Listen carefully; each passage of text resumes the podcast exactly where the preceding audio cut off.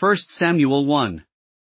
There was a certain man from Ramathaim, a Zophite from the hill country of Ephraim, whose name was Elkanah son of Jeraham, the son of Elihu, the son of Tohu, the son of Zoph, an Ephraimite.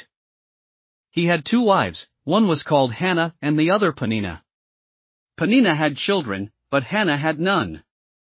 Year after year this man went up from his town to worship and sacrifice to the Lord Almighty at Shiloh, where Hophni and Phinehas, the two sons of Eli, were priests of the Lord.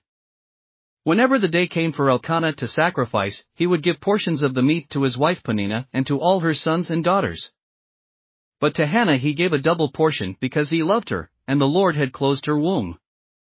Because the Lord had closed Hannah's womb, her rival kept provoking her in order to irritate her. This went on year after year. Whenever Hannah went up to the house of the Lord, her rival provoked her till she wept and would not eat. Her husband Elkanah would say to her, "Hannah, why are you weeping? Why don't you eat? Why are you downhearted? Don't I mean more to you than ten sons?" Once when they had finished eating and drinking in Shiloh, Hannah stood up. Now Eli the priest was sitting on his chair by the doorpost of the Lord's house. In her deep anguish Hannah prayed to the Lord, weeping bitterly. And she made a vow, saying, "Lord Almighty, if you will only look on your servant's misery and remember me, and not forget your servant, but give her a son, then I will give him to the Lord for all the days of his life, and no razor will ever be used on his head." As she kept on praying to the Lord, Eli observed her mouth. Hannah was praying in her heart, and her lips were moving, but her voice was not heard. Eli thought she was drunk, and said to her, "How long are you going to stay drunk? Put away your wine."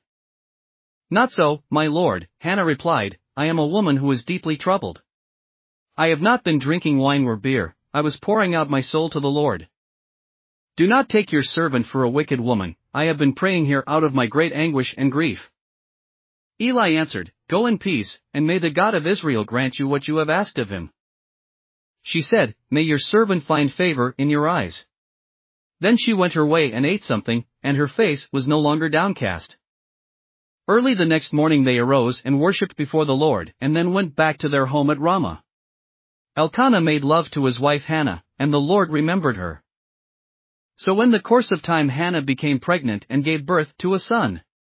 She named him Samuel, saying, "Because I asked the Lord for him."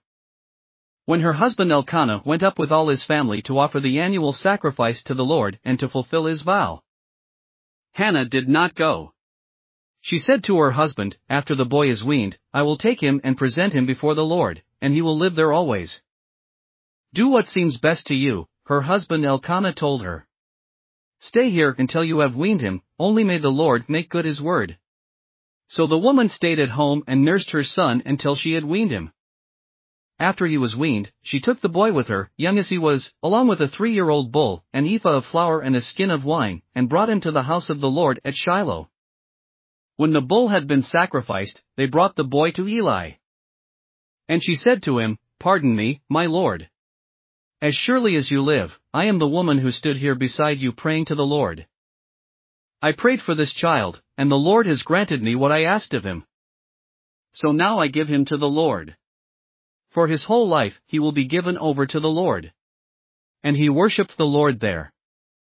Thanks for listening to another chapter of the Bible. At My Faith Fuel, we believe a good coffee fuels your faith and energizes your day. Please visit my faith fuel dot com to explore our delicious coffee blends. Part of each purchase goes to training worshipers around the world. Thanks for listening.